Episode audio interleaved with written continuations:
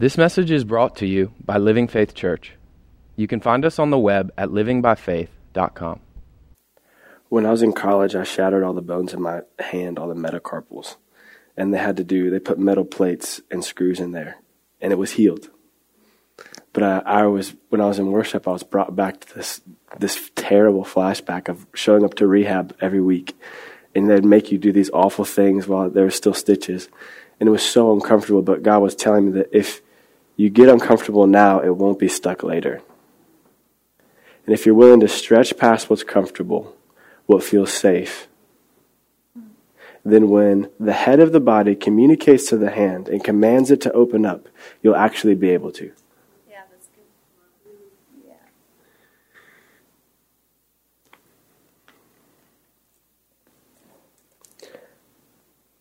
I'm going to open up to Matthew 3.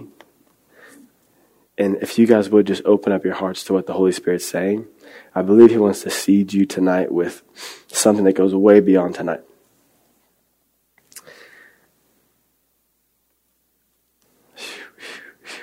I'm very excited. So in Matthew 3, it says this In these days, John the Baptist came preaching in the wilderness of Judea, saying, Repent, for the kingdom of heaven is at hand. For this is he who was spoken of by the prophet Isaiah, saying, The voice of the one, the voice of one crying in the wilderness, prepare the way of the Lord, make his path straight. And here, Matthew's quoting Isaiah 40. Um, and back in those days, when a king was coming, they would um, level the ground. So if something was too high, they make it level. Um, they bring it low. Uh, and if it was too low, they bring it up. They'd straighten the path for a king. So it's like, it's a lot of work, but it's anticipation of a king coming. So they'd level the ground back in those days. They'd straighten it. So they correct any trajectory of the road that wasn't lining up with where they're going. So they don't miss the mark. They'd smooth it out. So think sandpaper, right? They would, um, they would be rough with something in order to make it smooth for the king to come. And they'd repair stuff. So wherever the road had been damaged, like let's say there was a disconnect or a hole in it, they'd reconnect it and they'd fill it because the king was coming.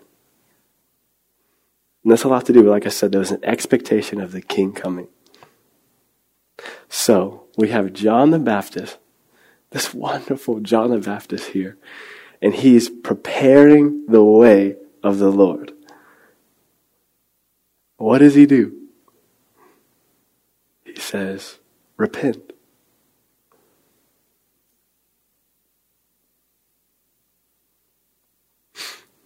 Which is not a dirty word.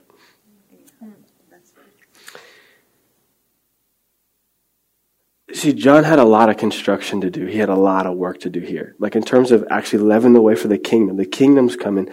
The king has arrived. The culture of heaven is here. Boom, it's at hand. And John was tasked with preparing the way. Put into context the fact that they had been waiting for hundreds of years for Jesus to come. Generation after generation after generation had gone by without knowing the beauty of Jesus that these people that John was speaking to got to meet. Jesus is here and he's preparing the way for him. The majesty of Christ that we get to enjoy for hundreds of years. They've been waiting for him.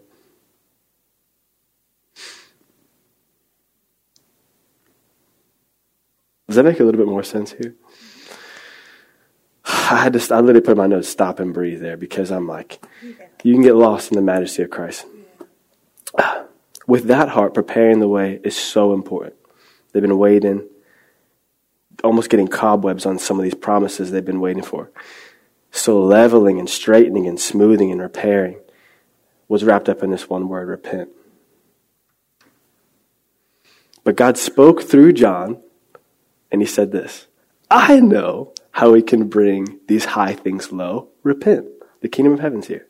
I know how we can correct the trajectory so that we do not miss the mark here. Repent. The king has arrived. I know how we can smooth some of these rough areas out for hundreds of years. Repent. The rule and the reign of Christ is at hand. I know how to reconnect these places that have been damaged and fill that which has been empty. Repent. And then Jesus comes in. And he gets he he gets baptized and he gets tested. But before he even gets his first disciple, he says the same exact thing. He starts with Matthew 4, verse 17. For that time, Jesus began to preach and say, Oh, repent. I had to double check that my Bible says the same thing. Repent. The kingdom of heaven is at hand.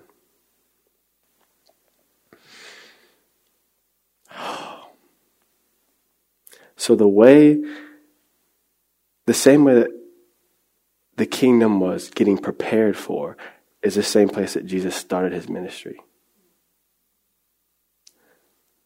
Preparation looked a lot like the inauguration. It was all one thing at that moment repent. They both started in the same place. So as we're going at this new module, we had a wonderful time in intimacy and, and a wonderful teaching. Even, even the posture of surrender being mentioned last week was setting us up to walk into this, this new thing we're talking about, the kingdom. But before we even dive any further in the kingdom, I think it's important to start where Jesus started and where John was like clearing the way out. Cool? And Jesus, it's so funny because Jesus, right as he started that, he's like, repent, the kingdom of heaven's here. And then you go into like the next three chapters, he is, he is doing some like 66 level construction. Does that make sense? Anyone ever been on 66 recently in the past few years? Like, 30 years, yeah. So, but no, I'm, I'm, I'm, I'm making a joke, but I'm being kind of serious. Like, he goes, he, he talks about, um, um, adultery and murder, and, and you think, you know, an eye for an eye. And he's like, he's doing reconstruct, he's, he's, he's helping them reverse even the way they think. That make sense? So, so, so John the Baptist is like, we have to change the way we think because the kingdom's here. And the king gets changed. He's like, we have to change the way we think, guys. Come on. You think praying in public? No, no, no, no. My father will reward you in private. And he, he starts to go on this, this thing there.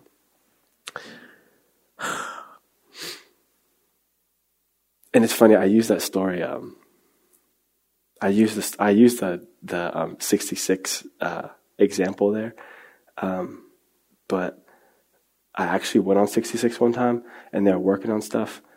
And please remind me to tell you the story later. Somebody like put it in their notes. Remember the 66 story because I think that'd be important. But I'll stick to the script here. So he starts with reverse the way that you're thinking. Um, that's what repentance means. At least that's what my study Bible told me. It's a reversal of thinking uh, metaneo. Metaneo. I'm not Greek, so I don't know what that is, but I do know how to break things down. And the first word is meta. Um, it's a very distinctive word, kind of like um, in Scripture it's used as it shows up as after or with. So an example might be after I had my first child, I was never the same. I was humbled. After Levi came, my life was not my own. There's a distinction in that word meta that makes up the first part of repentance. And it's after this point, nothing was the same. Yeah, or with. Another time it's translated as with. It's like, with you, I feel safe. With you, I get real goofy. When you're here, there's a distinction. I'm not, I can't even recognize myself when I'm with you. It's a very distinctive word, that word meta. And then, neoa. Boom, that's right. That's how you say it. Um, no, uh, it means to perceive with your mind, to think or to understand. So repentance is a clear distinction in how you perceive with your mind. A clear distinction in how we think, a clear distinction in how we understand. I thought this way before I had my first baby. I'm only this way when I'm with you. It's a clear distinction in how we perceive things. Isn't it good? So don't you see the invitation Jesus and, and John as well? They're both saying we have to have a clear distinction because the king is here now. And he goes on it. Okay, um, um, uh, what was I going to say? Oh, the, the, the 66 story. So, once upon a time, I'm stopped in dead. I'm talking about so much traffic. I pulled my computer out of my bag and I was just making songs. I had time to like make a song on my computer while I'm sitting in traffic. I'm 66 East, I think. So 66 going towards DC. And um, all of a sudden, we started moving. I was like, thank you, Jesus. Little did I know where we were moving to, okay? We were moving, and they took us through the like police spot where they, they separate, and then we started driving on 66 West the wrong way. Isn't that crazy? They were doing so much construction, which is exciting. Anyone excited for new lanes on 66? Come on. Yes, more lanes. It's it's exciting stuff. So I was sitting there all grumpy, but then I'm actually going I'm going the reverse way on 66 east. Literally I'm seeing things. I was so uncomfortable and so nervous and so like I was like scared and like this is weird. but it was for new lanes coming. They sent me westbound. I'm sorry, they sent me yeah, they sent me yeah, for sure I'm going reverse there. If that makes sense. But this is what Jesus and John invite us into. Because of what's being built, because of what's being established here, I need you to go the other way. The complete opposite way. It may be uncomfortable, it may make you nervous. You may not be, it may your heart be pounding. You may be even worried about what people are thinking of you driving westbound on 66. But in order for this to be built, you need to go the other way. I'm, I'm going to I'm to go to Revelation, um, just me. I'm going to go to Revelation chapter four, um, verse four, and then the back into verse eight. But before we go there, please allow your hearts to arrive at this next point before your heads do, or before your notes do.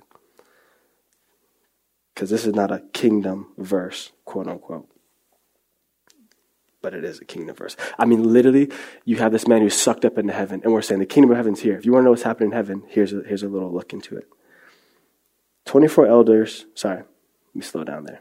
This is verse 4. 24 thrones surrounded him, and 24 elders sat on them. They were all clothed in white and had gold crowns on their head. And I'm going to skip over to the back end of 8, verse 8 here. It says this Day after day, and night after night, they kept saying, Holy, holy, holy is the Lord God Almighty, the one who always was, who is, and who is still to come. And whenever the living beings gave glory, they gave up glory, and honor, they let go of honor, and thanks to the one sitting on the throne, the one who lives forever and ever. The 24 elders fall down and worship the one sitting on the throne the one who lives forever and ever. And they lay down their crowns before the throne and they say, You are worthy, O Lord, to receive glory and honor and power. For you created all things, and they exist because you created what you pleased.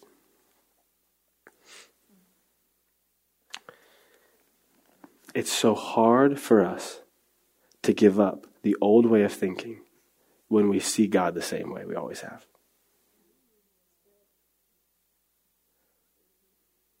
It is so hard. I won't even put you guys in this. It is so hard for me to give up my old mindset of what church should be, of what my role in the church should be, or as a, as a husband, as a father, whatever it is, or as someone who just comes to this thing, as a student at the school and worship. It is so hard for me to let go of my old mindset if I still see God the same way. How we see Him will determine what we're willing to surrender to Him. They saw, holy, holy, holy is the Lord God Almighty, the one who was and is and is to come. And they said, oh, that's what he's like? Well, let me bow down and worship and you can have this crown on my head. That's why a reversal of thinking, a turning around. I think of that song. I could not stop singing it. Turn around every now and then. I get, you know, I don't even know the words. I can't, but and I need you now tonight. Come on. Um, but there's, sorry, I didn't, I didn't mean to get distracted. That's why a reversal of thinking is so crucial. A turning around of how we think is so crucial before we dive into any questions about the kingdom.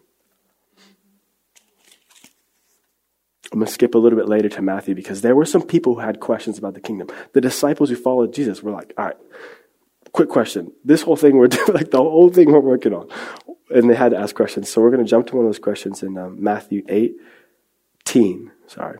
Matthew 18, verse 1. Oh my gosh, we just thank you, Jesus. I'm going to give you some time to turn there, write it down, or whatever. I just want to thank him for love. The king is still here if you forgot. okay. You there? Evangeline's there. Matthew 18, verse 1. Okay, it says, At that time the disciples came to Jesus, saying, Who then is the greatest in the kingdom of heaven? So they were asking questions about the kingdom. Thank you, God, for these disciples. Then Jesus called a little child to him, set him in the midst of them, and said, Assuredly, I say to you, unless you are converted and become. Oh, pause. Let's just take a second. Converted here actually means to turn around. At least that's what my study Bible says. So let's try that again. Assuredly I say to you, unless you are turned around and become as turn around, become as a little as little children, you will by no means enter the kingdom of heaven. Therefore, whoever humbles himself as a little child is the greatest in the kingdom of heaven. I'm not going to read five yet. I don't think you're ready for five. So let's read it again. Well, I don't have to read it. I just read it there. I, I was gonna. I had a thing in my note of like emphasize turn around, but I think you guys get it. The invitation here to learn about the kingdom was saying, "Oh, you want to know about the kingdom? Here, you have to turn around and humble yourself and become like a little child." Why? I think you're ready for verse 5 now. Okay. Whoever receives one little child like this in my name receives me. That verse, I thought forever, was because Jesus just likes kids a lot. Seriously, I genuinely thought that for 27 years. Jesus loves kids, so uh, he just threw that in there. You want to learn about the kingdom? Also, I love kids. That's not what he's saying. He's saying, you must be turned around, become like a little child, or you'll by no means enter the kingdom. Therefore, whoever humbles himself as a little child will be the greatest in the kingdom. Then he says this immediately after Whoever receives me like, uh, receives one of the little, I got too excited, receives one of the little children like this in my name also receives me. Why? Because Jesus was a little child.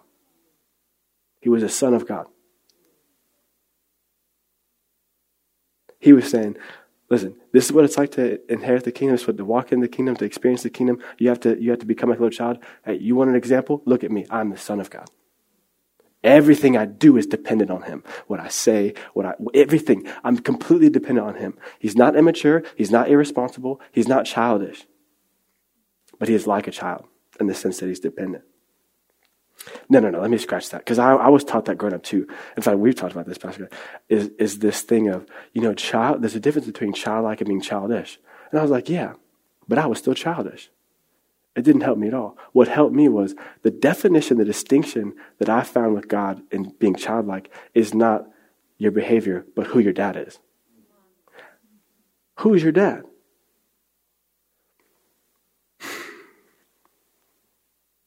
Ah, this is so can I read one more version of this? In Luke chapter 18. Jesus. In Luke chapter 18, verse 15, it talks about um, how we should receive the kingdom here. Um, chapter 18, what did I say? Chapter 18, verse 15. Wish I, oh, there it is. Thank you for highlighters. Thank you, Jesus, for highlighters. Okay. Is everyone okay? We're good? The clock's good. This is great. Then, I'm going to start reading here in verse 15. It says, then they also brought infants to him that he might touch them. Oh, Jesus. Thank you for solid parents. But when the disciples saw it, they rebuked them. But Jesus called them to him and said, Let the children come to me, and do not forbid them, for of such is the kingdom of God. Assuredly, I say to you, whoever does not receive the kingdom of God as a little child will by no means enter it. And I just wrote a small note here saying, how we receive the kingdom will determine how we enter it. So I asked myself, have I allowed myself to truly, like a child, receive the kingdom? Really? Have I? Like from a father to a son.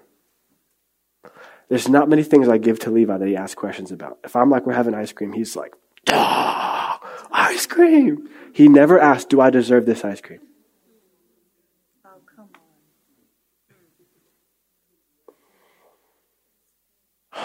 So I asked myself, Have I allowed myself to truly, like a child, receive the kingdom?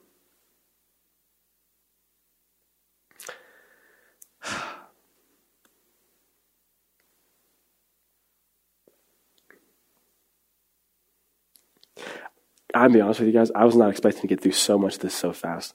I thought this was going to take at least like three or four weeks. I thought I was going to be up here for three or four weeks, but we're, we're flying through this, so we're going to keep going.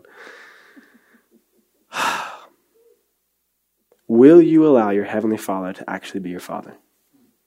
That's the question I have for you. The other question was just for me, but you, get, like, you guys get the tough one.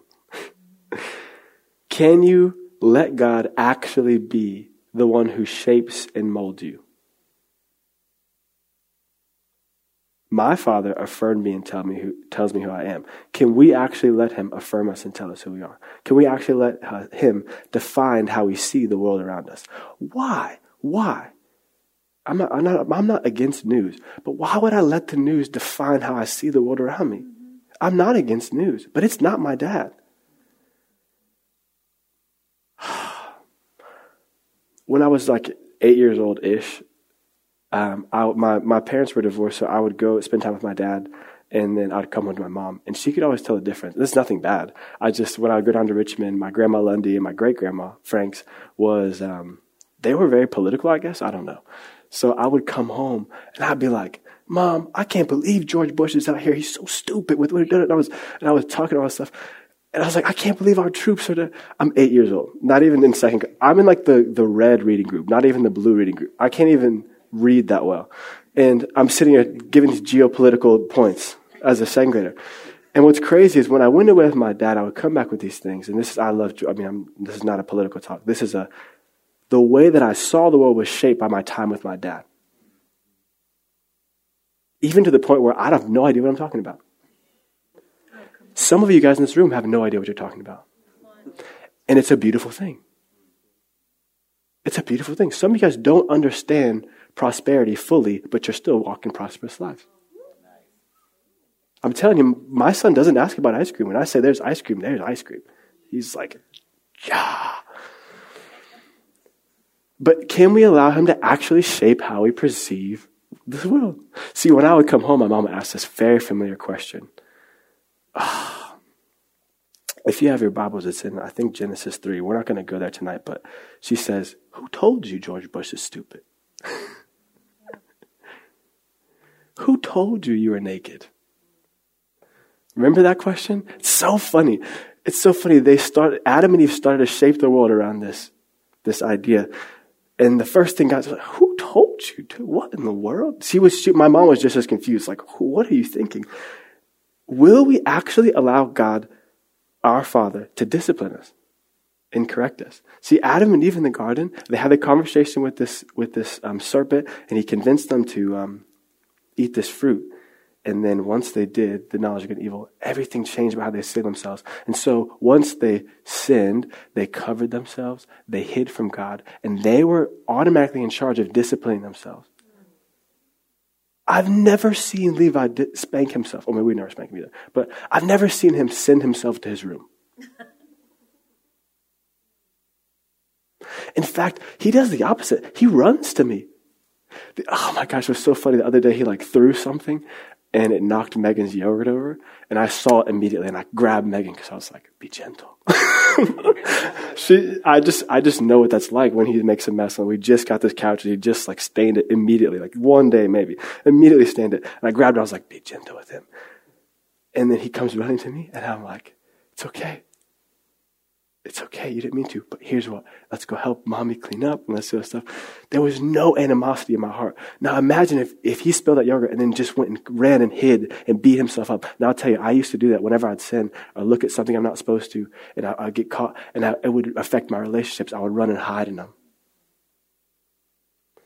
We won't go there. I guess we don't. I, will just leave that there. We won't. We won't. I'll stick to my notes here. I didn't look like you guys wanted to go there.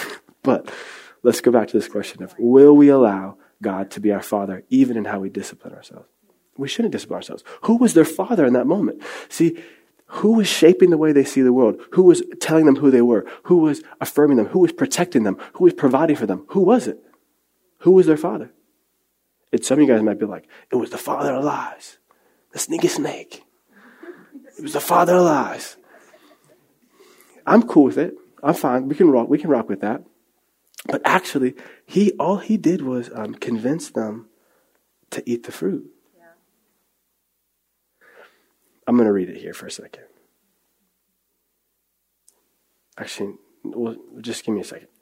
All he did was to convince them to eat the fruit. From that point on, this fruit, the knowledge of good and evil, is what shaped how they saw the world. The knowledge of good and evil is what shaped how they saw themselves. The knowledge of good and evil, see what they knew told them who they were. I know enough to be my own protector now. See you later. I know enough to provide for myself. See you later. And I'm, I'm, we, can, we can go here and make fun of Adam and Eve, but I'm telling you, I've done that this week. When I felt unsafe in relationships, I've gone and said, okay, I'll keep my heart safe. I got it. I'll be my own dad this time. Or, or working, looking at my finances and being like, oh, I'll provide for myself. I know. Before we even go to our dad about, I've never seen Levi worry about our finances. I've never worried about our finances with my dad when I was growing up. I wasn't like, oh, I got to get a job. Eight, eight, eight years old. George Bush sucks, so I got to get a job. You know? I'm just kidding. I'm just kidding. I love George Bush.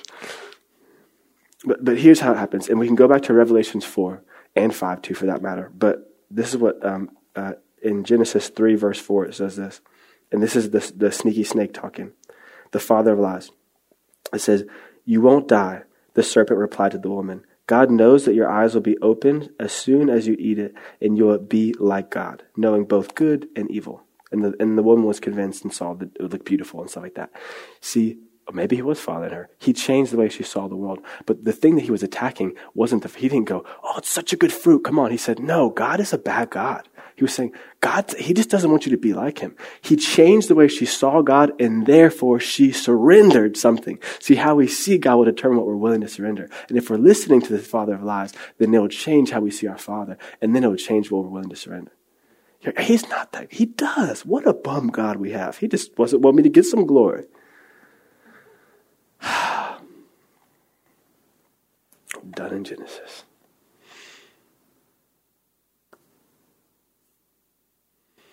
Okay.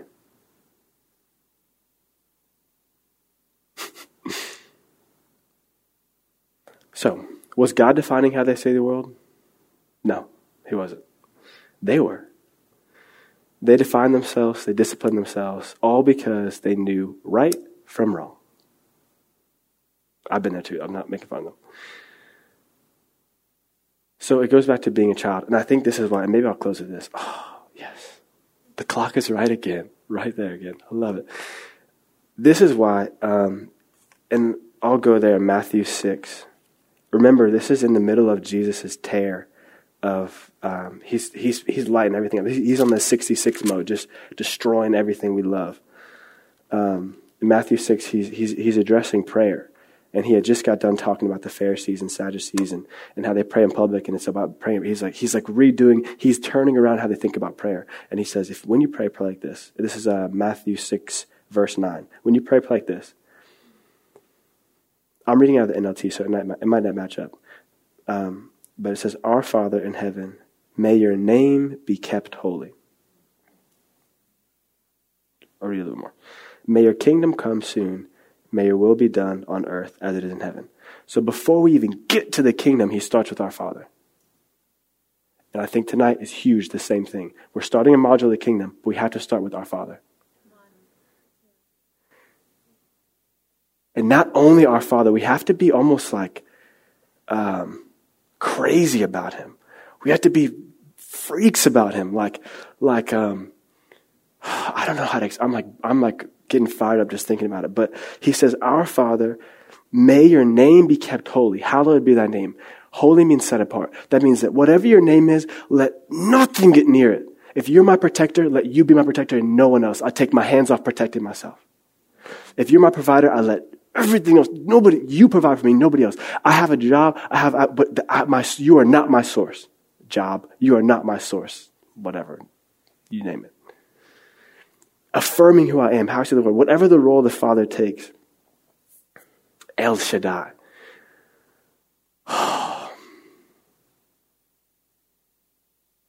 used to, I used to take care of. Oh, no, oh, we can't go. I got to stick to my notes. Goodness gracious. no, I'll say it. Okay, but this is not in my notes. I'll just say it to you guys because I love you. I used to take care of nurturing myself. When I'd feel bad, I wouldn't allow the Holy Spirit to nurture me. It, his name as, as my comforter was being mixed up with. I could, I could let him comfort areas that I feel comfortable with him touching, but other areas that I feel guilt and shame about, I took care of myself. And it actually, we talked about this last week, I said before you life and death, it was leading to death.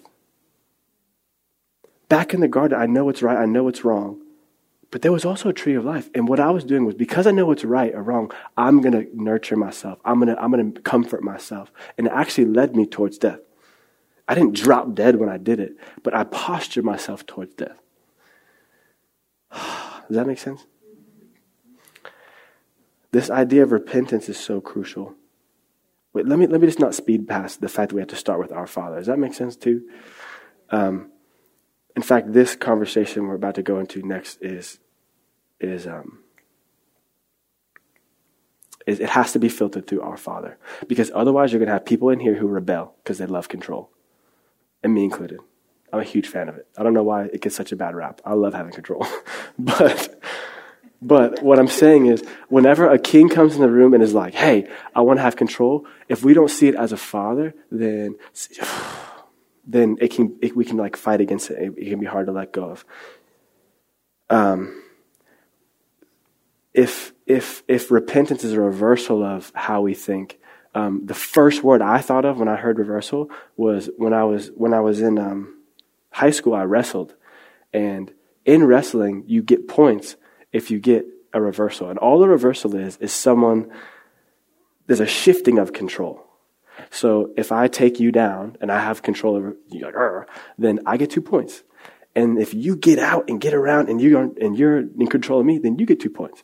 And so they reward a reversal of control. Does that make sense? A shifting of control. And so when he comes on the scene and says, repent, the invitation is for us to, oh, I didn't even tell you my favorite move. My favorite move was this thing called the switch, where you start out on bottom and there's someone in control of you. And I was, I was, oh, I was nasty at it. All you have to do is you put one arm over this, you move your hips out, and they, the weight of who they are just falls. And then you get on top, and now you're in control. It's great. It's great. This is the invitation that God was just bringing us into when He said, The King is here. Can I have control? Will you shift the weight in your life? Will you shift where the weight is in your life and give me control? Come on. Please? Because the King's here. And there's a throne that you're actually sitting on that I would love to sit on.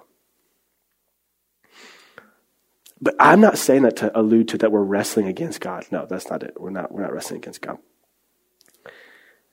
But I will say this Peter looked so silly one time when Jesus was saying, I'm going to surrender my life. I'm going to lay down my life. And he said, No, I would never let that happen.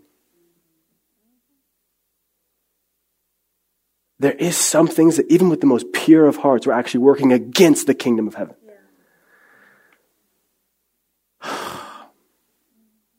but thank God for Jesus speaking to us, man. Because otherwise, he'd still be alive, you know? I mean, he's still alive right now. But, like, if he just listened to Peter, like, oh, you're right, why should I die? then we'd all be ruined here. okay.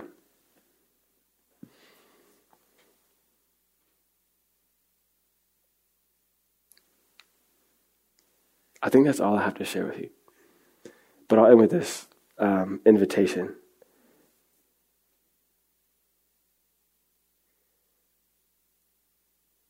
to be turned around by God. Like if you want to be turned around by God this week, to give him control. He's in the room. The king is here.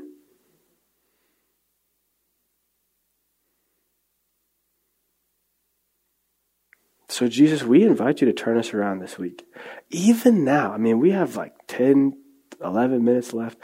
We give you permission to change how we see you and we surrender our expectations of tomorrow. We surrender our expectations of what tonight looks like. We take our hands off of your role as our father and we allow you to father us.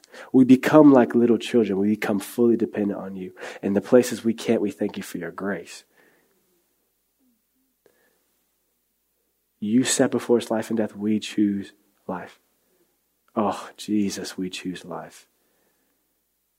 We know what's right and wrong. Cool. We surrender what we know about right and wrong so that we can have life.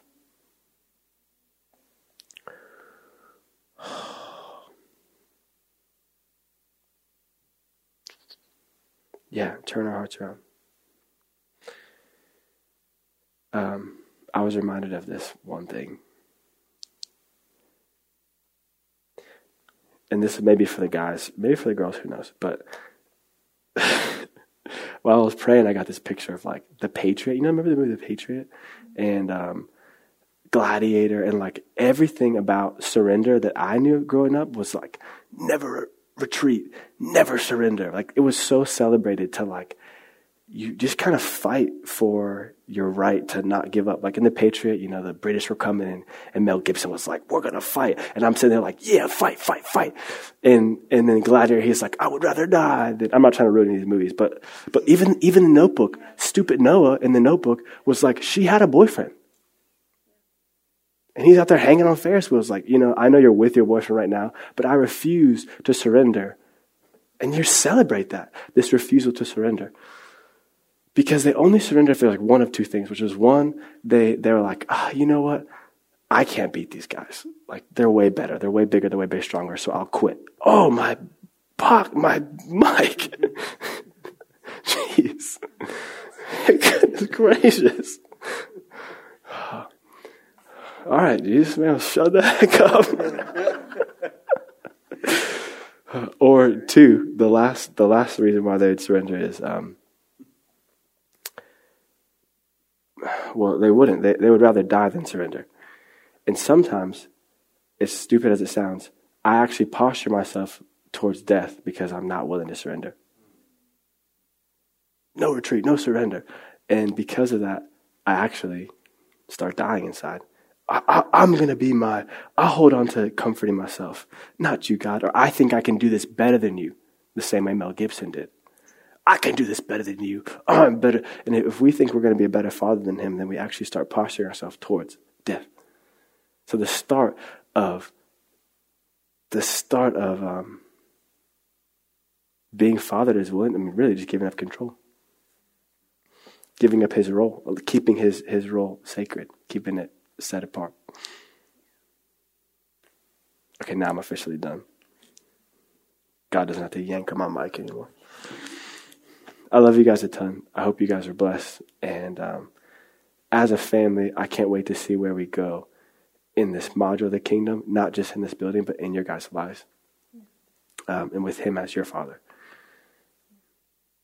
Have a fantastic night. In Jesus' name, amen.